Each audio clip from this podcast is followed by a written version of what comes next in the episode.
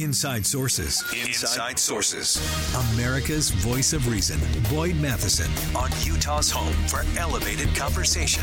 Inside Sources on KSL News Radio.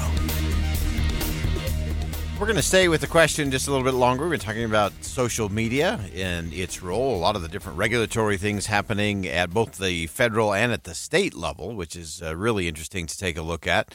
Uh, but there's been a lot of chatter. You can think back just a year ago uh, to the challenges with TikTok. Uh, at one point, clearly the big villain in our nation's capital. There were hearings, uh, of course, that are usually more performative than they are uh, instructive. But it did happen. and now we go to kind of this full circle moment a year later with the President of the United States campaign going to TikTok to go after those younger, hipper, cooler kind of voters.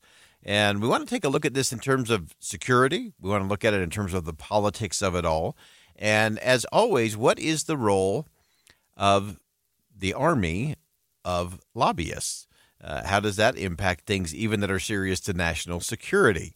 Uh, really pleased to have back on the program with us Hailey Fuchs, uh, reporter at Politico. And uh, Hailey, welcome back to the show and a great piece at Politico.com on why President Biden just couldn't resist TikTok. Uh, kind of give us the backstory. So thank you so much for uh, having me today. Um, I think it's interesting because, you know, some time ago, TikTok was kind of this boogeyman in Washington. It was kind of this, this villain that lawmakers of both parties were going after. Uh, the Biden administration asked ByteDance to uh, divest from TikTok.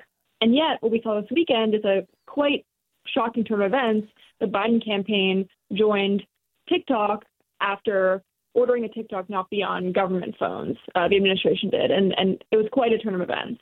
Yeah, and so when you when you look at that, going from we're banning this, this is bad. We should either shut this down. A lot of lawmakers were saying we should just ban it uh, completely, not just from government phones. We should just ban it from the United States. Uh, and then here we are, just a year later, to have the uh, president out there on the app on the platform, using it for political purposes. Kind of walk us through. Uh, we always say if you have a, an army of lawyers and lobbyists, uh, you can get a lot of things done, or you can cool the temperature uh, on things. Describe kind of the strategy that uh, TikTok took uh, in order to change the game and the dynamics. Mm-hmm. Well, it had truly, as you said, an, an, army of lobbyists who were making its case in, in, Washington and beyond. It spent millions of dollars to lobby lawmakers and the administration. Uh, it had former members of Congress, former senators who were helping to drive its cause. Um, and ultimately, we saw that TikTok was able to spend this money, ride out the controversy essentially, and essentially come out unscathed.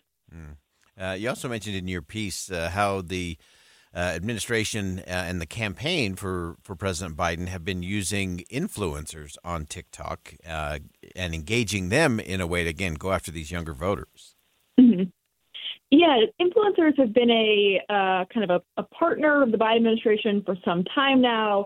Um, and it's ironic because I did some reporting last year which showed that uh, TikTok was targeting the Biden associated influencers to do their, make their own case in Washington as part of this effort to bring influencers to Washington to stop a potential TikTok ban.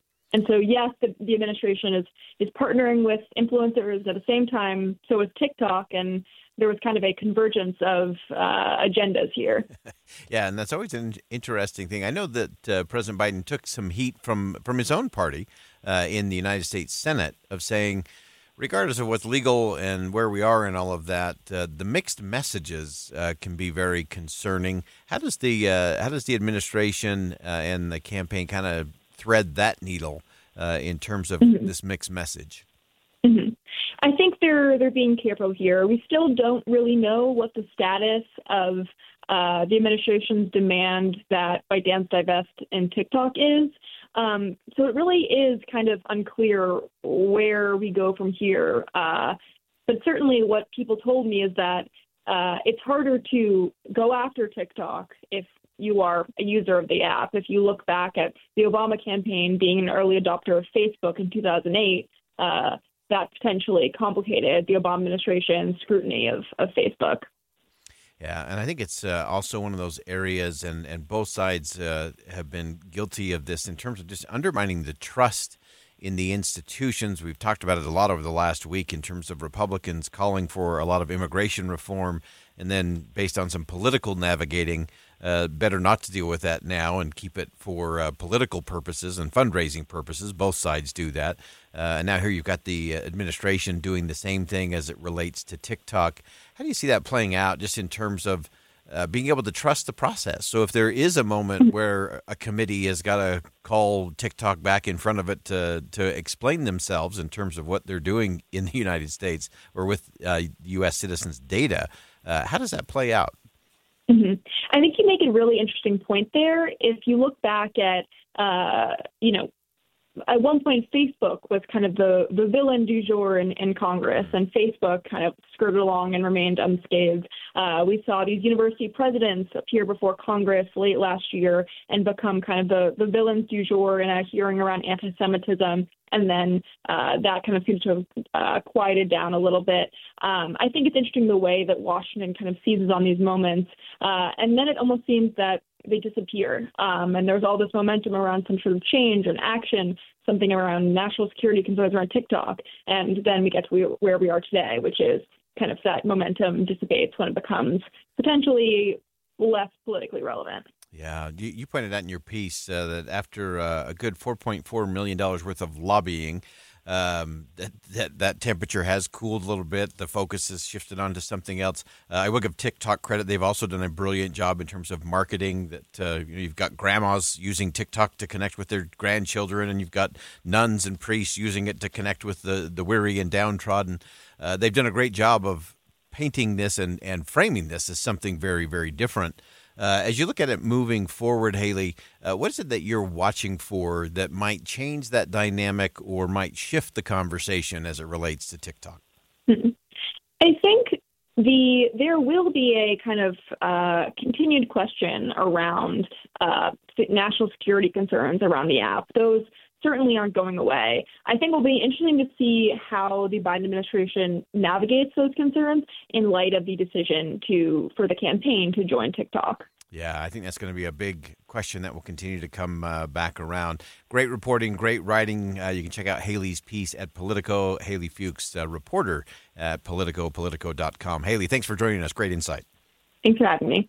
Again, that's Hailey Fuchs uh, from Politico. And this is one that I, I think it's tough for President Biden to navigate. I, I don't know how you can uh, call for the banning of a platform uh, based on security issues, on their practices in terms of what it was doing to young people in America, uh, the threat of the data going to uh, an enemy in China. Uh, and then, because it's a political year and you really need the young political vote to be on their Super Bowl weekend launching your being on TikTok. I think that's complicated and complex. I think that's hard for President Biden to explain. I think it's hard for the American people to understand, and it further undermines trust. Again, not a political issue; it's trust issue, and we got to get to the right uh, response and the right uh, process uh, when it comes to that. We'll take a quick break. One final segment coming up next. Stick around.